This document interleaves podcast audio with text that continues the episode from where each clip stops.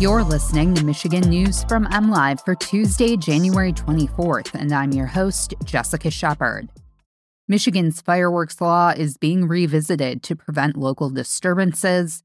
The University of Michigan will widen the tunnel inside Michigan Stadium, and the state will start paying out $20 million in an unemployment fraud settlement later this year. Democrats in the Michigan Senate are aiming to tighten the state's fireworks law following complaints of disturbances in local communities. The proposal would decrease the number of days Michigan residents are able to discharge fireworks from 12 or 13 days down to 8 or 9, with even stricter regulations that could potentially go into effect in higher populated areas.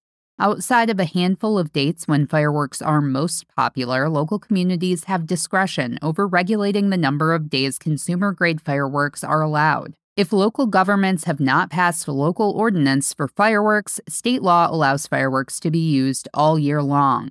Under Senate Bill 17, those calendar days in which local governments would not be able to restrict fireworks use would decrease from June 29th through July 4th to only July 3rd and July 4th until 11:45 p.m. Local governments would also be able to restrict fireworks after 11 p.m. instead of 11:45 p.m. on the Saturday and Sunday before Memorial Day.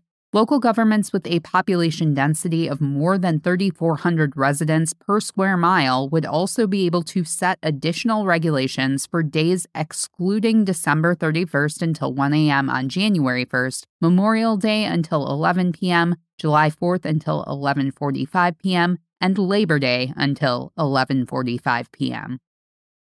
The University of Michigan plans to permanently remove about 45 seats from its football stadium to help widen tunnel access to the field on game days, MLive has learned. The decision comes after athletic department officials conducted a thorough safety review following the 2022 season, one that saw multiple incidents occur in the stadium's long, narrow tunnel connecting the locker rooms to the playing surface. A notice has been sent to the affected ticket holders in Section 1 on the south side of the tunnel, an area described as a movable sliver of seats by a department spokesperson. The move will give players, coaches, and staff additional space to pass through the mouth of the tunnel without incident. MLive was told by a source that the decision directly stems from an incident that occurred during Michigan's October 29th win over in state rival Michigan State when a spectator on the north side of the tunnel reached down and came in physical contact with MSU coach Mel Tucker, touching his head. The Michigan Stadium tunnel has been under scrutiny for months now following two incidents involving the Wolverines and visiting football teams. Michigan will soon start paying out $20 million to workers falsely accused of unemployment fraud. On January 19th, the Michigan Court of Claims approved a settlement that resolves a class action lawsuit filed against the Michigan Unemployment Insurance Agency in 2015. The settlement was reached in October 2022. Payments are estimated to go out between August 19th and September 8th. Workers sued the state after about 40,000 people were falsely accused of fraud between 2013 and 2015. The Michigan unemployment system, known as MIDAS, flagged thousands of accounts, prompting the agency to garnish wages and seize tax refunds. More than $20 million in refunds were issued to those affected.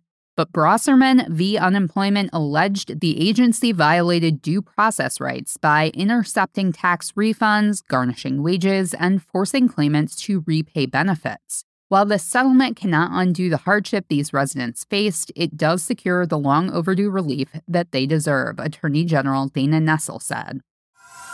You can always find the latest Michigan news by visiting mlive.com and make sure to check us out on Facebook, Instagram, TikTok, and Twitter. We'll be back here tomorrow with more Michigan news from MLive.